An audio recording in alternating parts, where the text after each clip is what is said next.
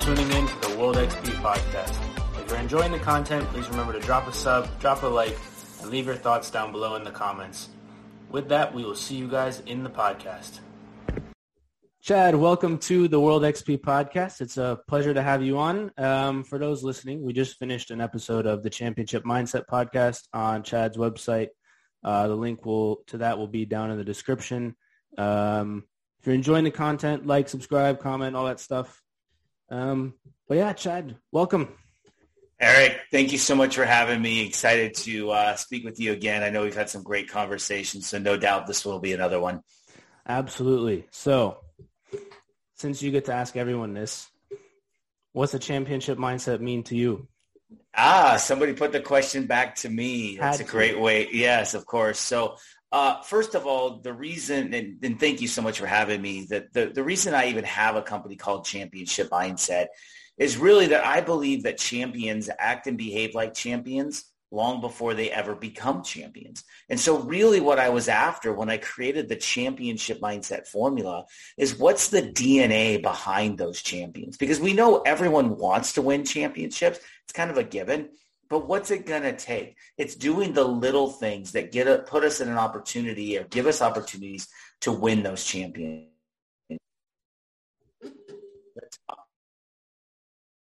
You broke up a little bit there. Hard work. What happened? I don't know. We never edited this, so we'll see. We'll hear all the hiccups. What's that? So we never edit this, so we'll hear we'll we'll hear all the hiccups. So it's all good. Yeah, I don't know what happened there, but I'm glad we're back. So uh, going back to the formula, championship mindset formula, the top part of it, it's talent, hard work, attitude, mental toughness, teamwork, and passion. And then what we do is we divide that by one. It's one for soccer. It would be one season at a time. It's one game at a time, one practice, uh, one play, one person, one player at a time. So it's really this championship mindset in everything that we do, not just in the field of play, but in our relationships, uh, in the way that we do our employment and work, all areas of our life, this idea of a championship mindset. Yeah. So when you say it, it all makes sense, but you had to come up with that. And so like for me, when I'm, I'm thinking of like, you can for those that have been in athletics for a while, you can kind of look at a team and be like, they have it or they don't have it. But to actually put it into a formula or words, like that's a lot. So how did you manage to do that? Because I would not know where to start, to be honest. Well, you know, I was fortunate. I was working with a lot of teams. We, I'm a master facilitator with uh, Advanced Sports Technology, the seven fundamentals of mental fitness. So we spent a lot of times going through these fundamentals on vision, driving performance, open your eyes, open your mind, self-talk, comfort zones, goal setting, all of these things. And it was really through that work that I just kept asking why. Why does this matter? Or what is it that really makes this resonate with players? And I started looking at, okay, well, what's that formula? What's that secret sauce, if you will? And so I started throwing things in there. And honestly, passion was the last one I threw in there. Um, and I got, I had the talent and I understood, okay, well, talent, but talent's not going to be good enough if you don't work hard and working hard is great, but you need the attitude and things are not always going to go the way you want them to. So there's going to need mental toughness and we don't have to do this alone. So you have t- teamwork. And I was like, but it just didn't feel complete.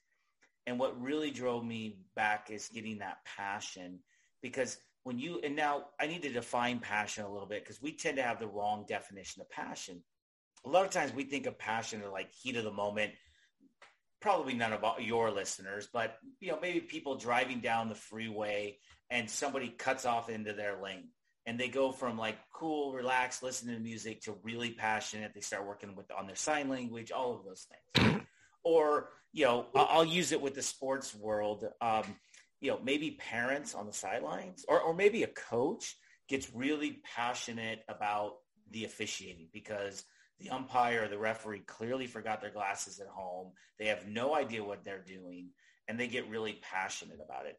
But that's not really what we're talking about in this formula. Passion is your ability to sustain effort over a long period of time.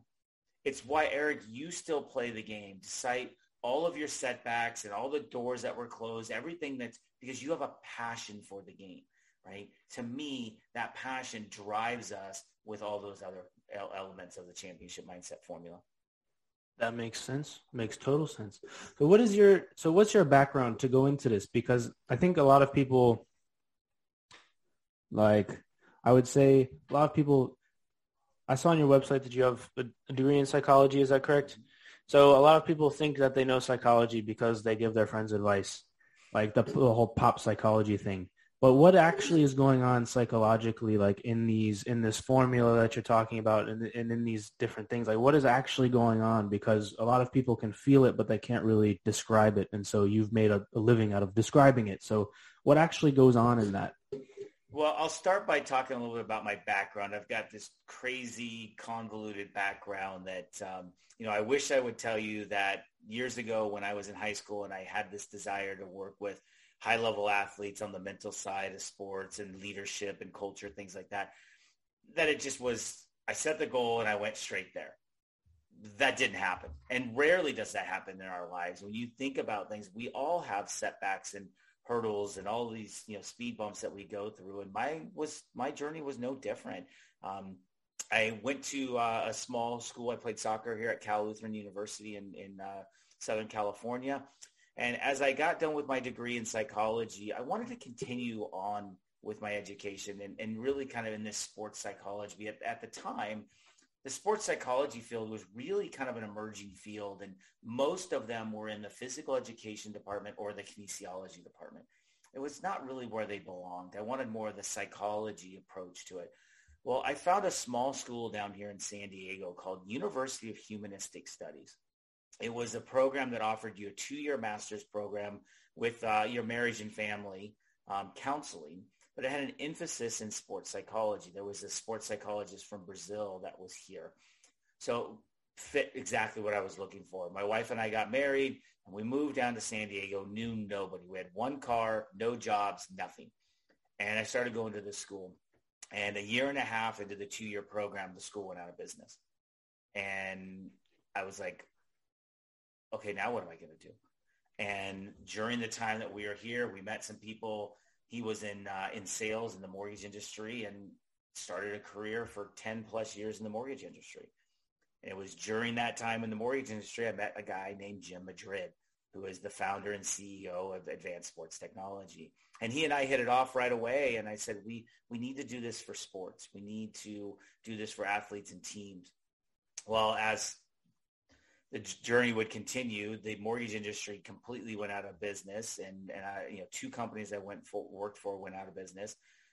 I shifted gears, went into a whole different career in sales, but during that time, it got me connected back to coaching. I started coaching my daughters, and I spent ten years coaching competitive soccer down here in San Diego. And as things kind of wound down, I got reconnected with Jim and he came back to me and said, we're doing this mental skills training for athletes. It's called AST, and I want you to be part of it. So I started working with teams and I started training coaches and players and teams on the mental side of sports and uh, did that for the last like six years. And then about a year and a half ago, I got connected to Jon Gordon and the Jon Gordon companies. Uh, just so much of his stuff was resonating. I found myself quoting and sharing more and more of his, you know, quotes and books. Uh, I became a certified trainer for the Power of Positive Leadership. And now I'm honored to be a member of the Jon Gordon speaking team. So I'm working with coaches and businesses and schools on the power of positive leadership and really working with people on culture. So all these little starts and stops has really created this where I'm at right now with my own company out there working on the mental skills, but also working on culture and leadership and it's interesting, Eric, you talk about the setbacks and the challenges. I could have given up a long time ago. I mean, this is this is 25 years in the making to get to where I am today. You know, I love that, you know, there's no such thing as an overnight success. But the interesting thing is every one of those setbacks, every one of those failures has set me up to where I am today. If it wasn't for those failures and setbacks and those changes in course, I wouldn't have the skill set that I have now to really take advantage of what I'm doing. Yeah, that makes total sense. This, I feel like we have similar sort of paths, albeit to different destinations, and yours is longer than mine, obviously. But Um, yeah, uh, sales as well is one of those kind of psychological jobs, really, where it's you're really good at it if you make the right relationships because you got salespeople that people don't trust because they don't seem genuine, so they don't want to buy something from them. Um, and sometimes those people are really successful because they got a lot, like get a lot of quick sales, like one times. But then for somebody like you, I feel like you would have a lot of consistent customers based on how you are, like the relationships you make with people.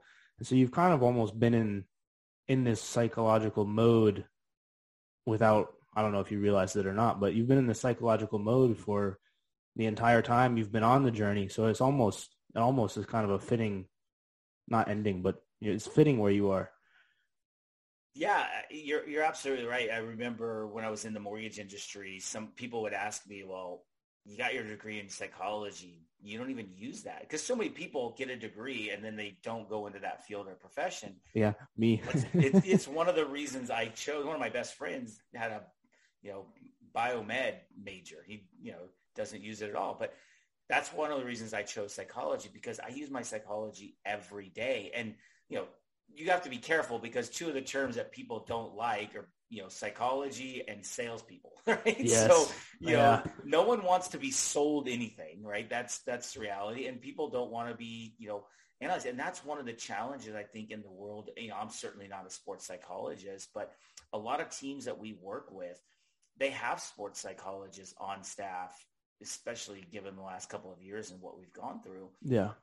But most of the athletes, they don't want to, they don't want to talk to them because they, they view it as something about what's wrong with them instead of, I prefer the term mental skills in the work that we do in that arena because it resonates better with players because when you think when you use psychology it's okay, we're going to diagnose what's wrong. Here's the treatment program, all of those things. Instead, when we use mental skills or mental toughness or mental fitness, all of these ones, players kind of understand that, especially when we use the word skills. We understand the importance of technical and tactical skills. All we're doing is bringing this other element in that says, hey, the mental, how you prepare is just as important as what you do when you are warmed up and when you're playing. Yeah. It's weird because it's almost like you have to sell them on that idea that they don't want to be sold on. But I, well, I do.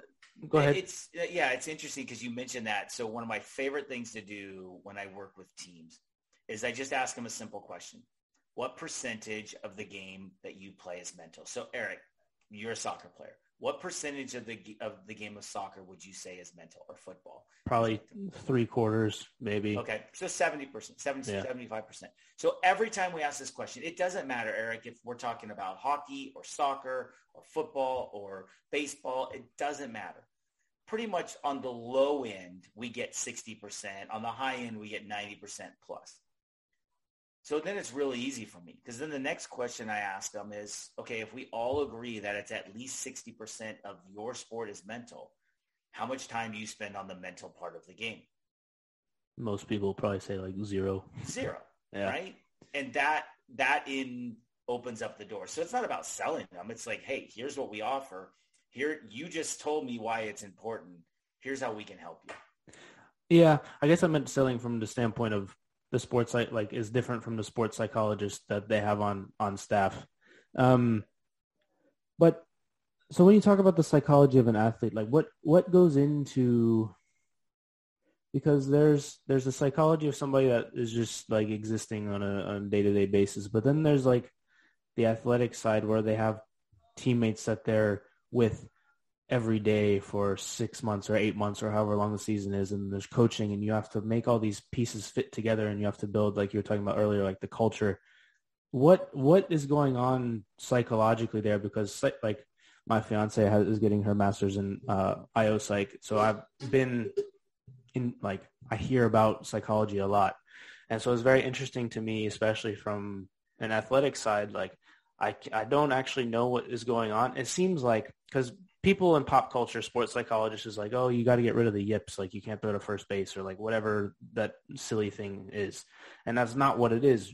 I mean, some of it, I guess, would be that. But what is actually going on in that when you go in, in there and you're like, okay, psychologically we've got to create a culture. We've got to help do this or that. Like what is going on? Yeah, yeah. I mean, one of the things that I try to do is, you know, certainly because I'm not a sports psychologist, I, I, don't use the word psychology very much at mm-hmm. all, just because it's kind of a big word. It, uh, it's a little scary in some ways. I yeah. try to put it in terms that says the same thing, but maybe just in a different way. So let me give you an example. Um, one of the things that I talk about a lot is excellence in a competitive world. That's one of my taglines, right? That I want to help players, I want to help people achieve excellence in a competitive world, whether that's in sports, in business, in life, whatever that might be. And so how do I do that? We talk about, we talked about the championship mindset formula, but really what we're looking at is high performance thinking. So let me give you an idea that the, the logo that I have is a triangle okay? And it's the CM in a triangle. And there's a reason behind that is because I believe when we talk about high performance thinking, it really comes down to the what you want to accomplish, right? The vision that you have, if you will, the actions and the behaviors. So if we look at the triangle, the what you want to accomplish would be on the top. The lower right would be the what, the actions and the behaviors that you need in order to make that vision a reality. And then the lower left-hand corner is the purpose, the why you want that goal or that vision in the first place. And what we find is that when one of those three or two of those three isn't in place, it breaks down and it breaks down pretty quickly because you can have an amazing vision, but if you don't have actions and behavior to support that vision, you're not going to get anywhere. And if you don't have the purpose behind why you set that vision or goal in the first place, the minute things start to get hard and difficult, and they will, you're going to give up. You're going to let go of that vision because it doesn't have enough value or purpose to you. So really it's these three things. And when we ter- put it in terms of that, now we start talking about the individual player and co- so what does the individual player want to accomplish? How are they going to get there and why do they want to accomplish it? But that's just one element of it. Now we got to talk about how we're going to take you know 25 players on a base on a professional baseball team you know whatever it might be on other teams how are we going to get them all pulling in the same direction when they have different agendas? So that building into that culture and setting the team or the cultures what how and why. That makes sense. How difficult is it to pull a group of players into one like my like into one like okay we want to win.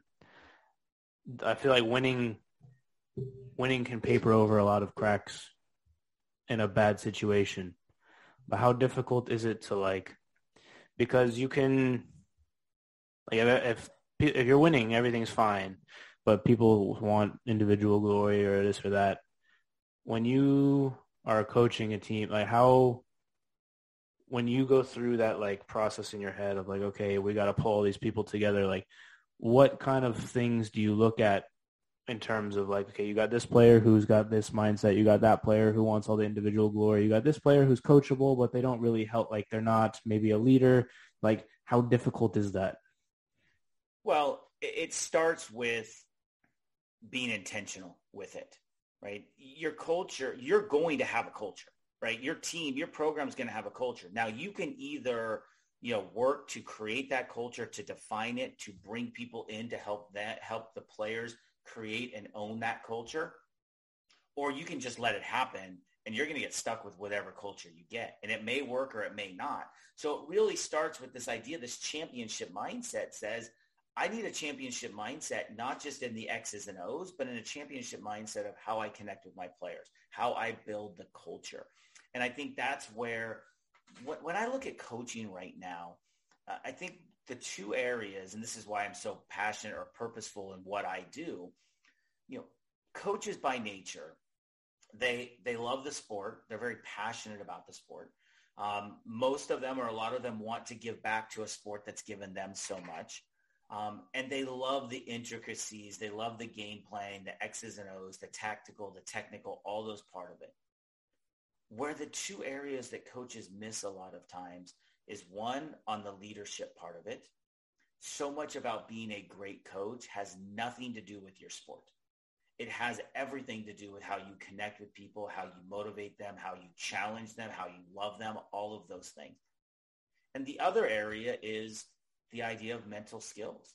Like just a lot of coaches don't have that in their knowledge base. Uh, they, they understand the importance, but they may not know how. They, they know it's important. They know they need to. So what we get a lot of times is, you know, focus on the present, um, keep your head up, you know, next play. And those are all great things, but that's just surface level. There's so much more that we can get down into behind that. So it starts with being intentional and understanding you're going to have a culture and now what is the culture you want and how do you define that? And you can't you can't expect your players to hold that standard if you haven't given them the standard and shown them ways to make that standard. And I think that really is where it all starts right there. Yeah. I have two thoughts that come off that. The first is um, I just want to get them both out there so, so we can talk about both of them. But the first is like you said, things like, oh, keep your head up or next play, and that those are surface level. And then the other one is that, and we talked about this previously, is that a lot of this information seems to be readily available if you go look for it, but people don't often still don't seem to like have a grasp on it. So I want to touch on the first one first because I feel like it might be quicker and then get to the second one. So when you say like those those sorts of phrases are surface level because like in a game, right? For example, if somebody makes a mistake and I'll yell across the field like next play, like there's not really time to go any deeper than that. But what do what exactly do you like? What do you mean by like one? I understand what you mean by their surface, but like what goes beneath the surface into that? Like what like what sort of things are you talking about there? Yeah, so if all you're doing is yelling across the field to them next play or, you know, that type of thing, it's not really going to be effective, right?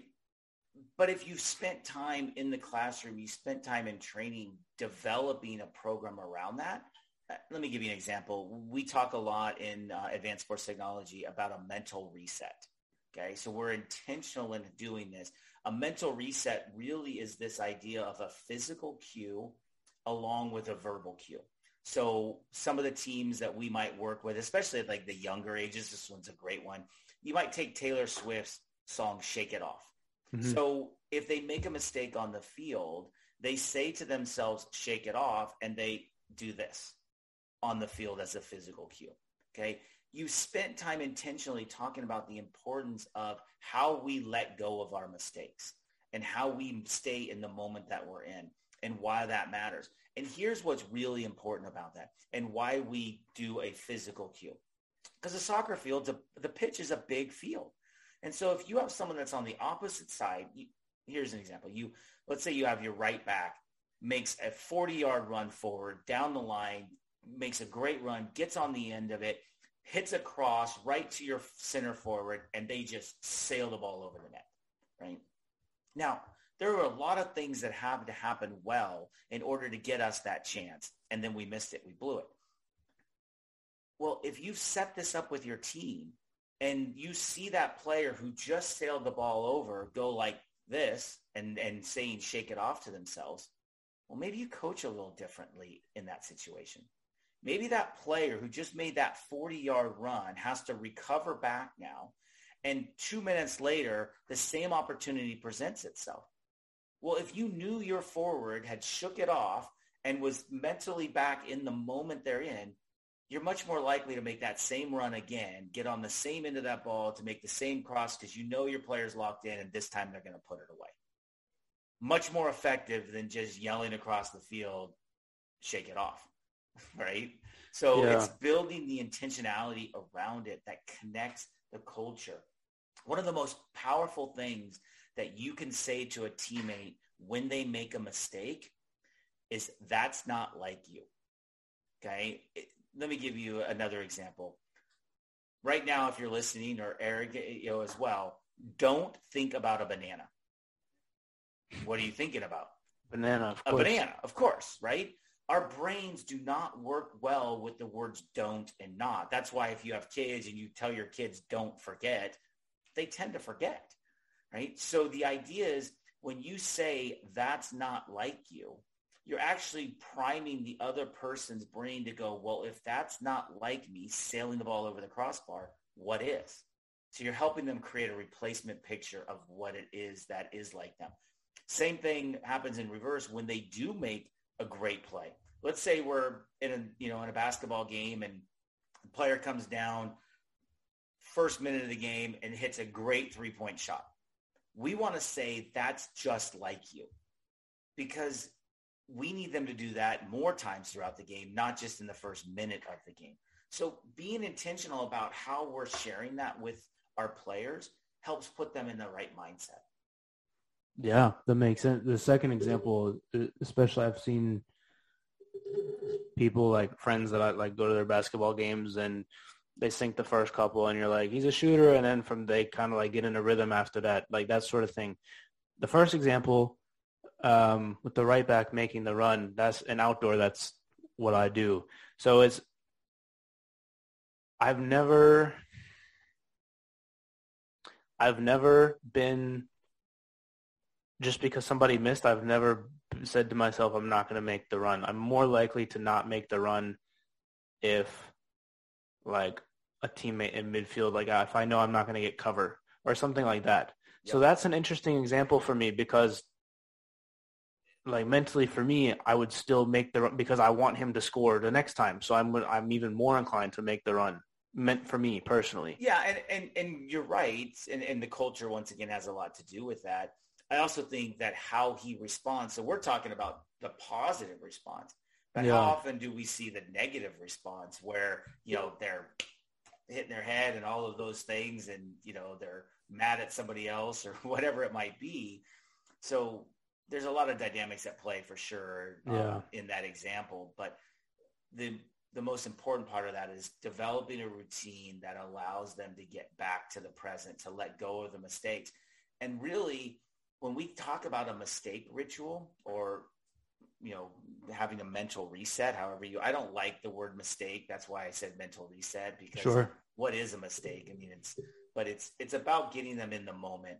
But we needed to do mentally tough. When we talk about mental toughness we always tend to think about mental toughness as just when things don't go well.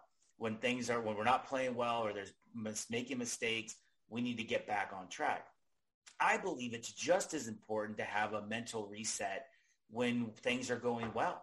So let's say, let's use the soccer example in reverse. Let's say you make a great run down, you make the ball, the person puts it away perfectly. Now they're thinking about how great they are and, and there can be motivation behind that, obviously. But if they're focused and living on the, in the past about making that goal, well, how are they helping the team now in this moment? Are they still celebrating? Are they still looking over at the bench, checking out their significant other, all that thing? The game's gone on. We're moving on from that moment. Great that you made that play. Great that you scored the goal. Can you do it again? Yeah. So why teams are so vulnerable after scoring. Yeah, that makes sense. Yeah. So weird. All the different interactions and like how it all works. Like it's fascinating. You could go down a rabbit hole and just think about stuff for days. Um, we don't have days, of course. But the other thing that that I wanted to touch on was all this information that you that you're touching on. seems like there's lots of people on YouTube or or social media that are kind of like in the positive mindset, positive self-talk, like all these sorts of yeah. like, if you just type in like positive self-talk, like a gazillion things will pop up.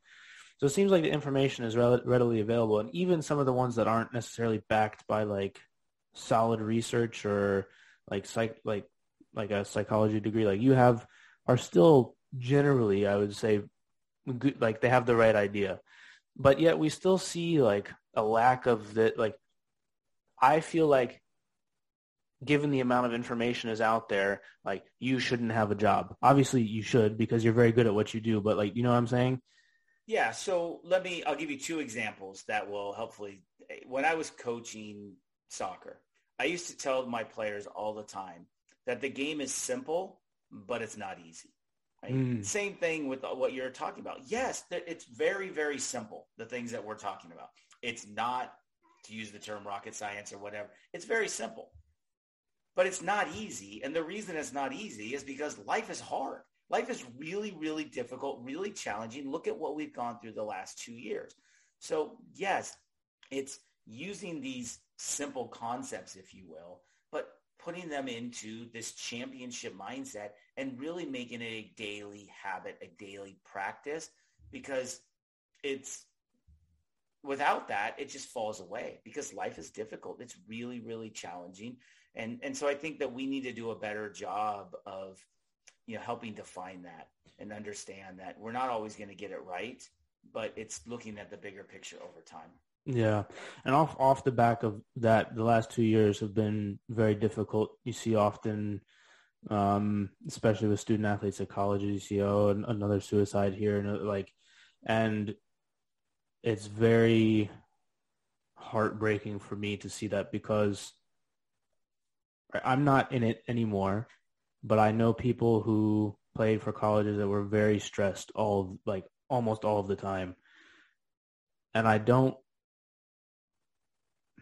I don't really know. There's not re- uh, there's not really a question in here other than what are your thoughts because like like what can we do to help help these people because it seems there's almost this like this like hustle culture like you got to be perfect at everything you're doing and you got to be working all the time but like that's not sustainable obviously and so what like i don't know. I, uh, there's not really a question baked in there i guess except for like what are well, your thoughts on it? Because for me it's really hard to see like almost like way too often. It's like there's another there's another one it's like it's horrible. Yeah, it it is heartbreaking, and it's been a tough two years um, for sure. And and you know, one of the thing I think that's coming good out of what we've gone through the last couple of years in COVID is this conversation about mental health is much more present. Right? People were suffering before COVID. People were really suffering with you know depression and anxiety and suicidal ideation, all of those things. COVID is just mm, put it more up there. It, it's exasperated. It's it's bigger. It's stronger. It's all those things. And when we look at COVID as we're coming out of it now, one of the biggest challenges is we just want to we hear I want to get back to normal, right? That's not possible. You don't go through what we've gone through the last two years and then just get back to normal. And the real challenge is as we get back to familiar, some more of the familiar things, does that conversation go away?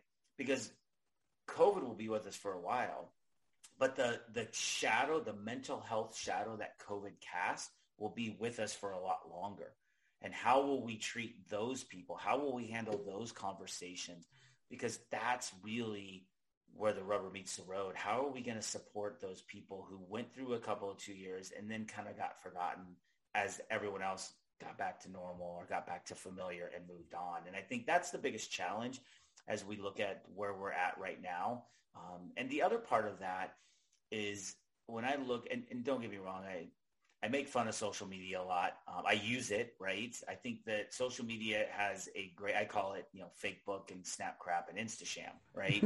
Um, I love that. And, you know, and, and when I do that with a lot of, with my teams and with the players, just because it's, it's humorous and it's, you know, it's a little bit funny. And, but we need to see are we using social media as a tool or are we letting that tool use us? And there's a really, I think it's a, one of the biggest challenges with social media right now is this comparison game. And I often tell people that we have to get away from the comparison game because I believe when we compare ourselves to others, one of two things happens and they're both negative. They're both bad. And this is what we see on social media. It's, you know, how many likes does a person have? Uh, you know, you know, yeah, they took the picture, but they took that picture, you know, or they recorded that video 15 times before they got it perfect. And then they put on whatever filters they needed to do to get that perfect. And it was all of this to gain attraction, gain likes, you know, popularity, all of these things. And then when we see that out there, we then compare our lives that are imperfect to other people's perceived perfection and we don't measure up. So when we compare ourselves to others, one of two things happens and they're both negative. So let's take sports, for example. You know, on your, uh, in, in, we'll use soccer for an example. If you look at your players on your team, and let's say you have players on the team that you're just better than, right? You're just more gifted, whatever that might be, and you're a better player. Well, then you have to deal with pride. And pride is one of the things that stops you from improving because now working on and continuing to prove, improve to be the best version of yourself, you're just glad that you're better than so-and-so. And you stop living into your full potential. The second area is let's say on the same team, you look at someone and they're just bigger, stronger, faster. They're just better. Well, now you deal with envy. And now instead of looking at the gifts and the talents that you were given, you're focused outward on someone else's talents and gifts. Well, the game is a complex game. It takes a lot of talents. It takes a lot of different people for there to be success. So when we compare outwardly against others, we run the danger of dealing with pride and with envy and they both stop us from realizing our full potential. So if we do need to compare, we need to compare ourselves to ourselves. Are we better today than we were yesterday? Are we better tomorrow than we were today? See, that's that championship mindset that I'm talking about. Because when you look at the formula, nowhere on the formula does it say anything about the number of minutes you play, goals, assists, championships. None of that's on there. Or even if you get to play. And it's because I believe that everyone can have a championship mindset regardless of their role on the team. And so to me, that's really where it starts, Eric. The idea that we got to get away from the comparison. We have to own our journey, our own. Everyone's on our own path. I'll, I'll give you. I know I'm going a little long here, but I'll give you a great story. 2016 Summer Olympics uh, in I think they were in Rio. Um, yep. Uh, men's 400 meter runner named Wayde Van Niekerk. Okay, most of your listeners probably haven't heard of this guy, right? He's from South Africa. He's drawn lane eight in the men's 400 meter final. Okay, now what do you know about lane eight? It's the worst one. Nobody ever wins from lane eight, yeah. right? Right. You're out there running blind all by yourself. You you start way out on the stagger, and you're just like a carrot for everyone else in the race. Well, he developed a strategy. He knew he would be quote running blind. So he developed a game plan and he stuck to it. And he won the race from lane eight. Here's the why I share that story with your listeners is because he ran the entire race for a gold medal, having never seen another competitor in the race. There was nobody else. They never caught him. He started out on lane eight. He ran his race. He stayed in his lane and he won. And not only did he win, he broke a world record that was set by Michael Johnson in 1999. Right? One of the longest standing track records. And the reality is I think that if he'd been running in lane four or five, he probably doesn't break the world record because all he was interested in was staying in his lane, running his race and doing the best that he could do.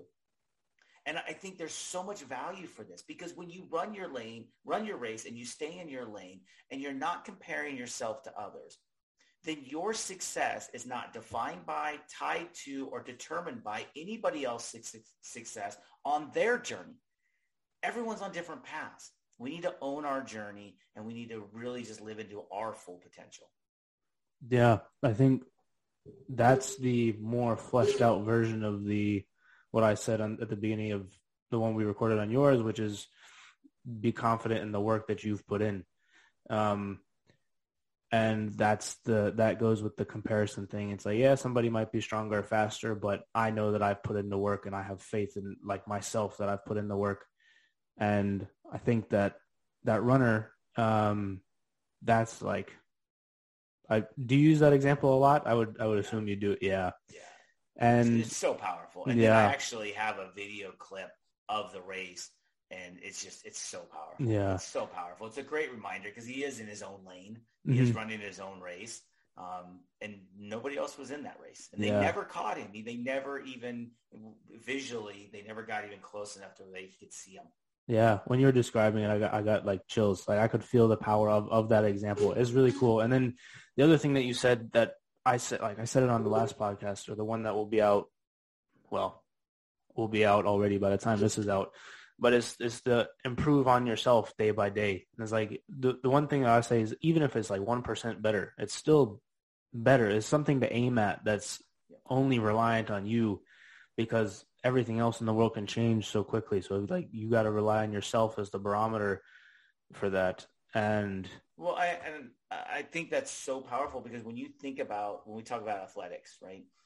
Think about how little percent of the time you play your sport do you actually play in a game. So much time spent on the you know the preparation, the practicing, the, the culture, the bus rides, the travel, all of those things. A very small percent is actually in the game. So if we're going to talk about the bottom part of the championship mindset into everything that we do, you're exactly right. We have to work on and find, define, do a better job of defining success in other ways that aren't directly tied to the scoreboard. The score, no, don't get me wrong, the scoreboard matters. You know, it, it never lies and it matters. But how are other ways that we're defining success on a daily basis, even simply as, you know, rest? How are you resting? How are you recovering? Right? You look at the elite athletes in the world, Michael Phelps, you look at, I mean, that guy sleeps more than pretty much anybody else. He also works harder than anybody else, but he is like a minimum of eight or nine hours of sleep a night when, when he was training and at least a, you know, a two hour, three hour nap in the afternoon. So that's success in addition to just what we see on the scoreboard. Yeah. I think the, the other caveat to the comparison thing, like you're, is you need, you need people around. There's like a like a little bit of a dance that goes with you. You should compare with yourself, but also you need to be aware of the abilities of those around you as well, but not hold your hat on that, if that makes sense. So because you can't like I can't go play with 10 year olds and be like, well, I'm just worried about myself. Like that doesn't work. You have to like also be aware of those and that's a difficult balance to kind of because it's very easy to go into the pride and the envy and, and the rest of it like you mentioned before but I think that balance is also important. Yeah, and, and I'll give you an example on one of my favorite stories when it comes to teamwork. Um, and, and, I don't know if this is directly answering the question, but I think there's a lot of value here because you have all these individuals that are trying to come together. And we tend to think, coaches by nature kind of think that, hey, we're just going to put the most talented roster together and the collection of our strengths how good we are is going to determine our success on the season. And I don't think that's the case. And it's really more our ability to cover for each other's weaknesses that determine that. So a few years ago, I had an opportunity to present to some uh, uh, in a in a workshop for for college for basketball, and they had a lot of college athletes there, um, and then are not athletes, but a lot of college coaches. They had high school coaches. It was just really promoting the women's game. Russ Davis over at Vanguard um, is an amazing leader. He's been there a long time. And he brought two people to speak that uh, session. He brought myself in and he brought this other guy, Kobe Bryant, somebody, I don't know who he was, but brought Kobe in to speak.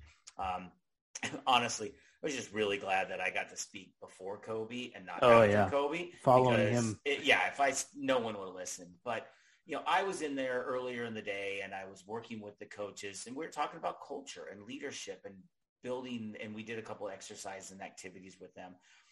And then later in the day, Kobe comes in and he was um, did some stuff about the triangle offense, just like next level, like crazy stuff. And then he just opened it up to questions and answers. And people were asking questions. And one of the questions, when Kobe answered, he used the word vulnerability. And that immediately struck my interest. And so I raised my hand like, Kobe, you know, you talk about vulnerability. It's not a popular word in the world today. Talk about how important vulnerability is at the highest level. And I could tell I kind of caught him off guard because he's getting lots of X's and O questions. And he looks at me, he says, Chad, he goes, it's everything. He goes, it's everything. He goes, let me give you an example. He said, years ago, I was playing for the Lakers and we had a young guard on the team, Trevor Ariza and Trevor was a rookie in the year in this in the league, and he was really really aggressive. He goes, and we're playing in a game, and Trevor's at the top of the key, and I'm watching, and I can see Trevor's getting ready to dive in and go for a steal again. So sure enough, he dives in for the steal.